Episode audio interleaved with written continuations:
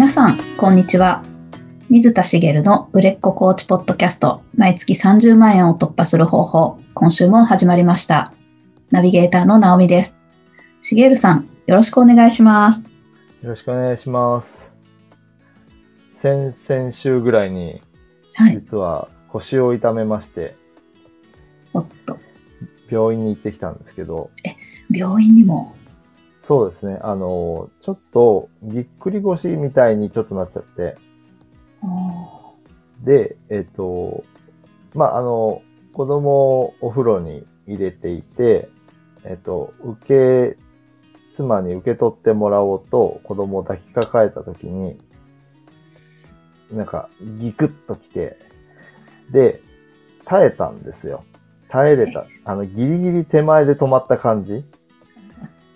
だったんですよね。ただ、腰の痛みがやっぱすごい強くて、あだから歩けなくなるとか、動けなくなるみたいなのはなくなくて、一応その場で慎重に立ち上がって、痛いながらも普通に動けたんですけど、ちょっとこれはまずいなと思って、翌日病院に行って、いろいろ話をしたら、まあぎっくり腰と思って間違いないでしょうみたいな診断をされたんですね。うん。で、もともと腰は、あの、昔から腰痛持ちといえば腰痛持ちで、あの、それがこう、ほぼ収まってる時期と、ちょっと痛みが、なんかこう、負荷をかけ続けると痛みが出たりするみたいなのを、まあ、ずーっと繰り返してきてたんですけど、まあ、子供がちっちゃくて、まあ、ちっちゃいながらも大きくなってきて、うん。しょっちゅう抱っこしたり、抱っこする中で暴れたりするので、まあ腰に負荷がかかることを割とやってたんですよね。うん。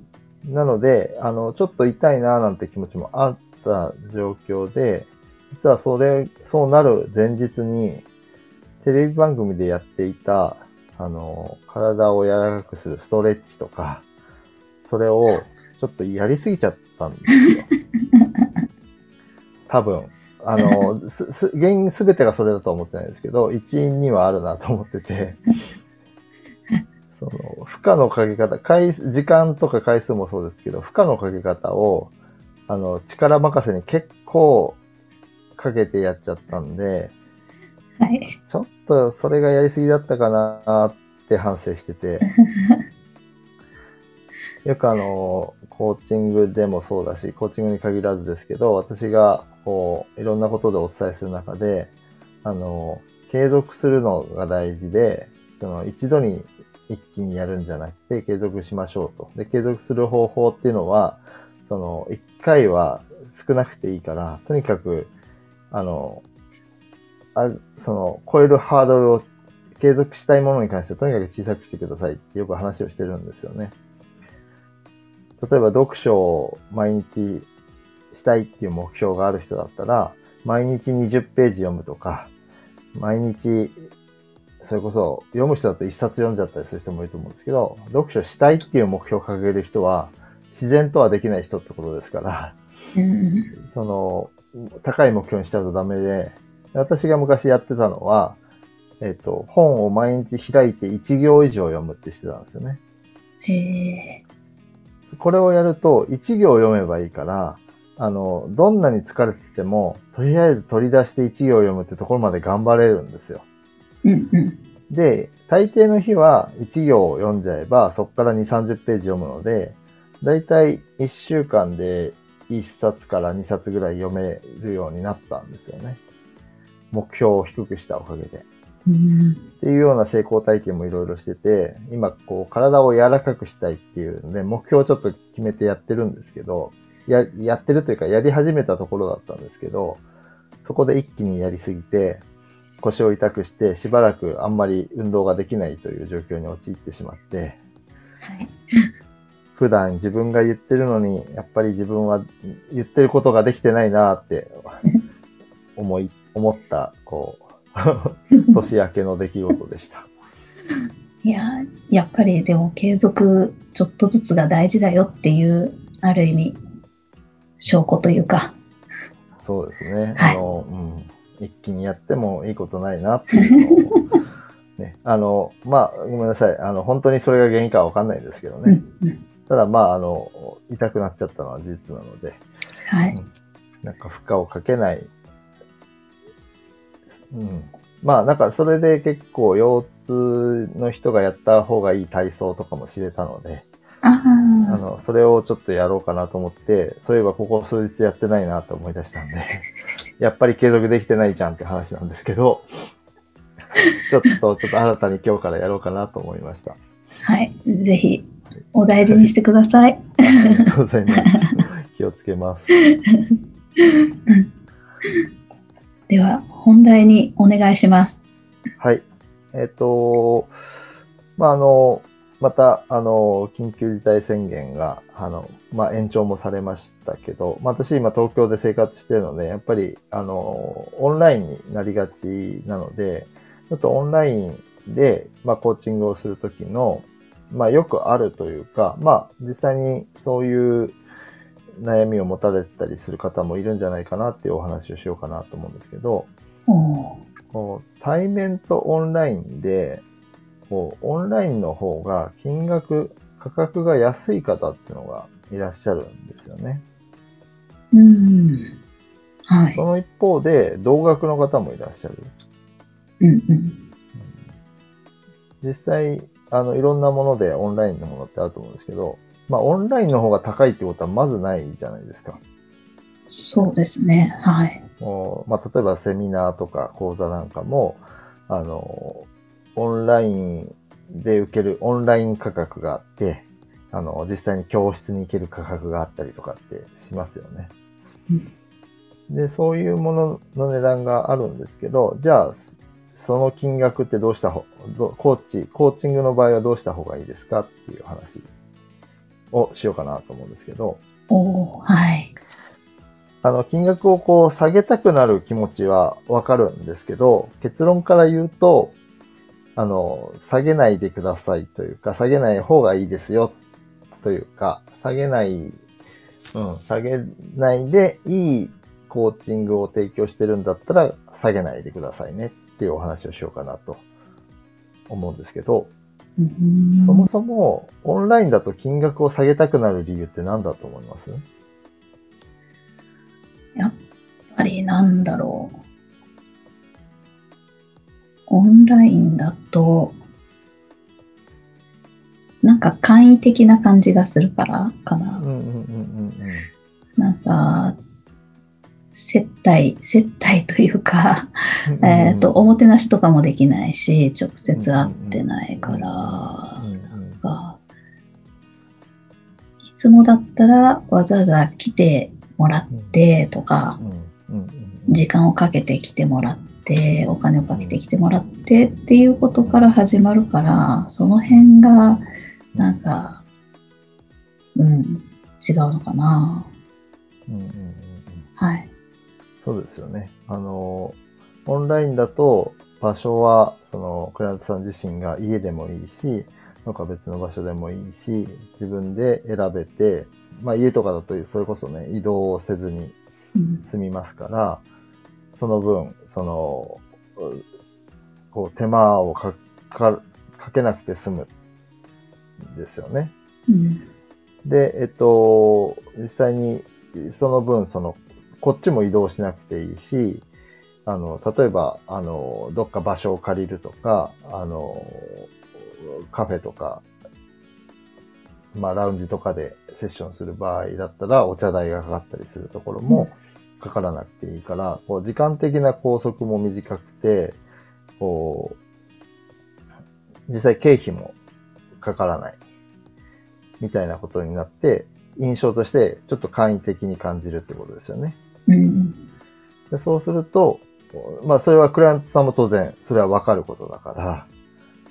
オンラインなのになんで同じ値段なのって思われるんじゃないかとか、うん。っていう感覚があるのかなとか、オンラインだからちょっとサービスしようかなみたいな風に思ってしまうっていうのが一つあるのかなとうん思うんですよね。で、もう一つあるなと思うのは、コーチングに関して言うと、えっ、と、対面とオンラインだと、あの、知れる情報が対面の方が多いんですよね。うんちょっとした仕草とか手の動きとか、あの、体の動きみたいなものが、えっと、オンラインになると、もう画面に映ってる範囲しかわからないので、大抵の場合は、あの、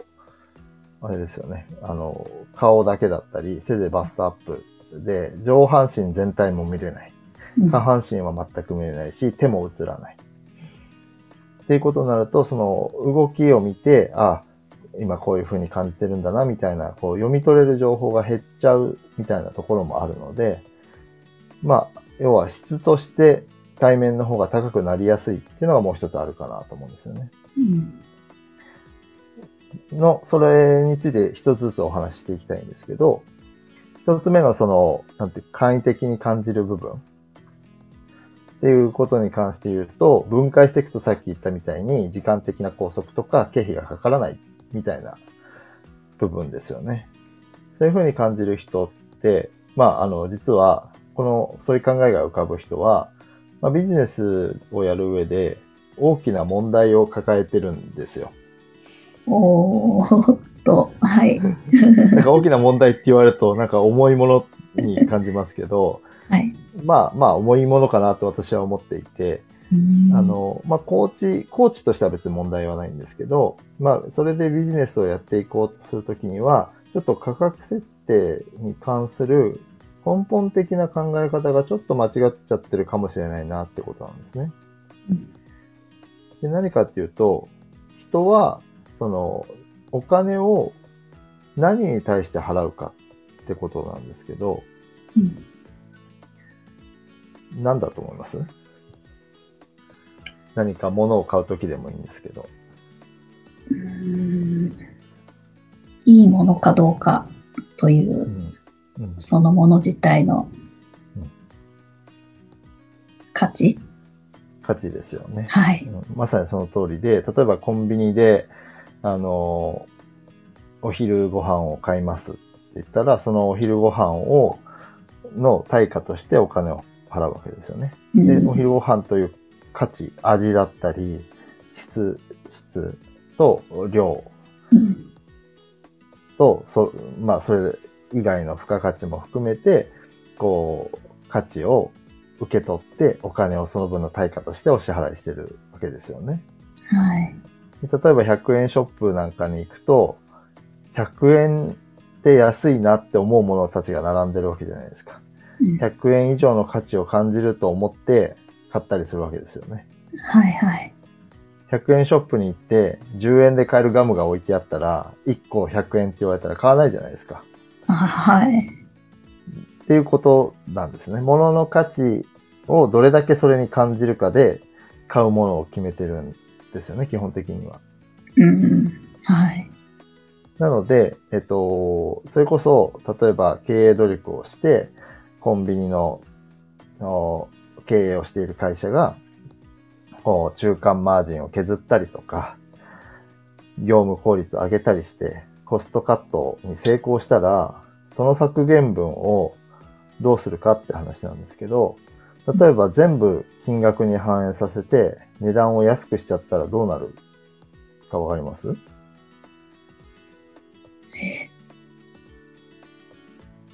なんか、売り上げが落ちちゃう。はい。うん。売り上げが落ちる。えっ、と、そうですね。売り上げは落ちるんですけど、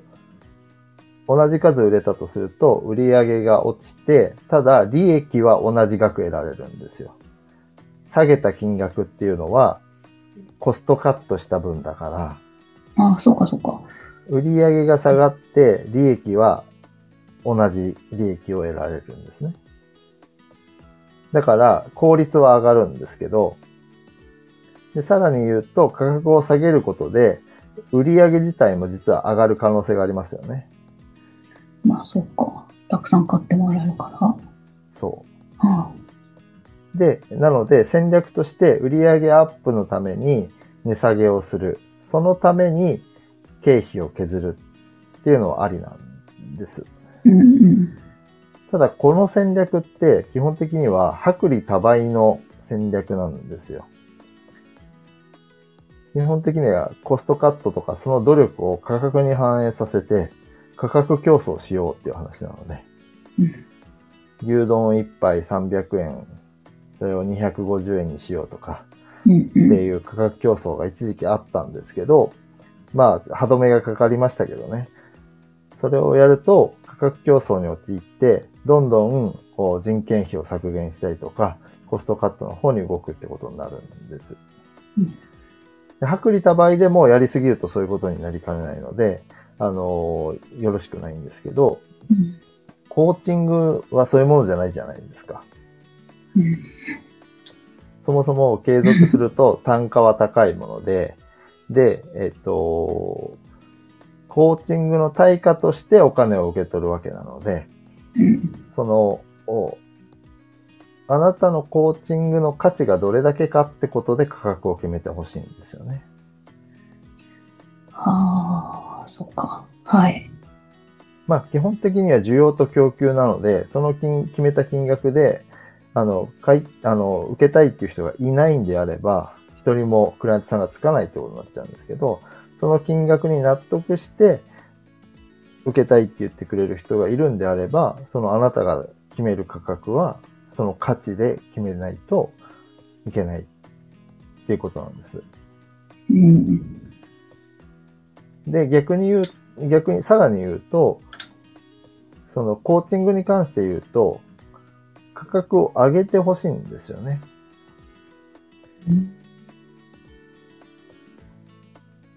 はい。な、何かっていうと、コーチングの質を高めてほしいんです。そういうこと。価値を上げてほしいってことです。えっ、と、価値を上げるっていう、その、目に見えづらい部分も一つあるんですけど、うん、もう一つは、価格を上げることで、コーチングの質が高まるんですよ。はい。価格を上げることで、コーチングの質も高まる。はい。自然とですか？自然と、自然と高まります。というのは、うん、えっ、と、まあ、あの、意識して高めていかないといけないんですけど、えっ、と、なんか精神的な話じゃなくて、あの、現実的に、あの、そうできるっていうことなんですけど、価格を上げるってことは、イコール、クライアントさんの数がそこまで多くなくても、売り上げが上がっていくってことですよね。はい。例えば10万円のコーチと100万円のコーチがいて、10万円のコーチが1000万稼ごうとしたら、クライアントさん100人集めないといけない。で、100万円だったら10人でいい。そしたら、質が高いのはどっちかっていうと、現実的に考えて100人を相手にするコーチと10人を相手にするコーチだったら、1人で100人を相手にするより、10人の方が絶対質が高まりますよね。あ、本当だ。はい。だから同じ売り上げを上げようと思った時に、クライアントさんの数が少なければ少ないほど価値が高まるわけです。うん、例えば、1人1000万っていう価格を提示したコーチがいたら、年間1人契約すれば1000万じゃないですか。はい。そしたらその1年間、その人にずっと集中できるわけです。うん。そしたらその質って相当高そうじゃないですか。本当ですね。はい。それを、そのコンビニじゃないですけど、薄利多売にしようとすると、とにかく、あの、いろんなことをして集客したりとか、クライアントさんもたくさんいるので、いろんな人にこう意識を向けなきゃいけなくなると、えっ、ー、と、価格が下がってコーチングの質が下がるって方向に行っちゃうんです。どうしても。なので、クライアントさんの数っていうのは、えっ、ー、と、ある程度絞ってあげて、その分単価を上げるっていうことが、あの、コーチングの質からしても望ましいんですね。まだ価格を上げると、上げた分の成果をあの出させてあげたいと思うから、価値が高まるとかっていう、そういう精神論的なことじゃなくて、価格を上げることで、あの、質は高まるわけなんです。本当に。かけられる意識も時間も多くなるので、一人に対して。うん、なので、あの、コーチングの場合は、価格を下げることよりも、上げることを考えてほしいんですよね。はい。っていうことが、えっと、コーチが持つべき、ビジネスでコーチングをしようとする人が持つべき、その、価格に対するマインドなんですけど、うん、元の話に戻すと、あの、もともとそのオンラインだと、安くした方がいいんじゃないかと。いうことに関して言うと、そのオンラインだと、その簡易的に見えちゃうから、下げた方がいいんじゃないかっていう裏に、その、かかる経費とか、時間的な拘束とか、そういったもの、そのコーチング、本来のコーチングじゃないもので価格を決めようとしちゃってる部分が垣間見られますよってことなんですね。確かに。そこに価格はぶれてはいけないとか、そこで価格が決まることではないっていうことなんですね。そうです、そうです。うん、だからそう感じちゃう人は、あなたのマインドに、その、コーチングでビジネスをやっていくマインドがまだ慣れてないってことに感じるので、大きな問題ですって言ったのはそこなんですね。なるほど。はい。ですから、もし、そうそう、そういうふうに感じちゃう人がいるんだったら、いや、あなたは、あの、薄利多売経営のマインドになっちゃってるので、まあ、薄利多売でも本当は価格競争をやると、あの、大手に勝てないので、ダメなんですよね。結局、その、まあ、あまり、こう、利益が取りづらい物販をやるような人でも、個人でやっていく、あるいは小さな単位でやっていこうとすると、あの、価格は上げる方向で質を高めるものを提供するってことをやっていかないと、あの、結局価格競争って、あの、数の勝負になっちゃうので、大手に絶対勝てないんですよ。うん、ああ、そうですね。はい。個人商店がそのスーパーとかに潰れ、潰されちゃうっていうのはそういうところにあるので、あの、物販でさえ、あの、価格競争しちゃダメなんですけど、あの、コーチングはなおさらですよってことですね。なので、あの、オンラインにしたから下げるっていう発想を安易にするってことは、あの、それはあなたがそのマインドができてないですよっていうことをお伝えしたいっていうことが、まず1点目です。はい。うん。で、一方で、あの、最初にお話したように、その、対面よりもオンラインの方がどうしても質が下がるんじゃないか。その、こっちが感じ取れる部分が減ってくる。クライアントさんのから受け取れる情報が少なくなるので、どうしても画面上だけになるのでね。という点があるんですけど、まあ確かにその通りなんですよね。で一方で、まあいい面もメリットもあるんですよ。でメリット何かっていうと、まあ環境を整えやすいってことですよね。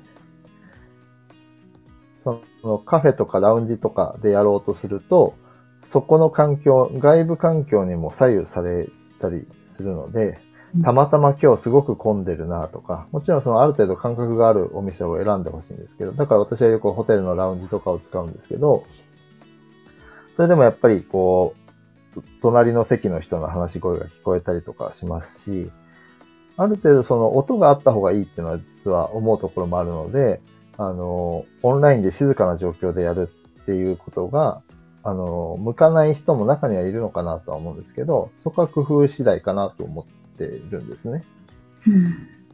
で、店員さんが来たりとかっていうこともないので、そのオンラインの方が環境は整えやすいのかなと思うんですよね。うん、ただ、あの、一方でクラントさん自身にも整えていただかなきゃいけないので、そこはちゃんとお話をして、あの、集中できる環境を作ってもらう必要はあるんですけど、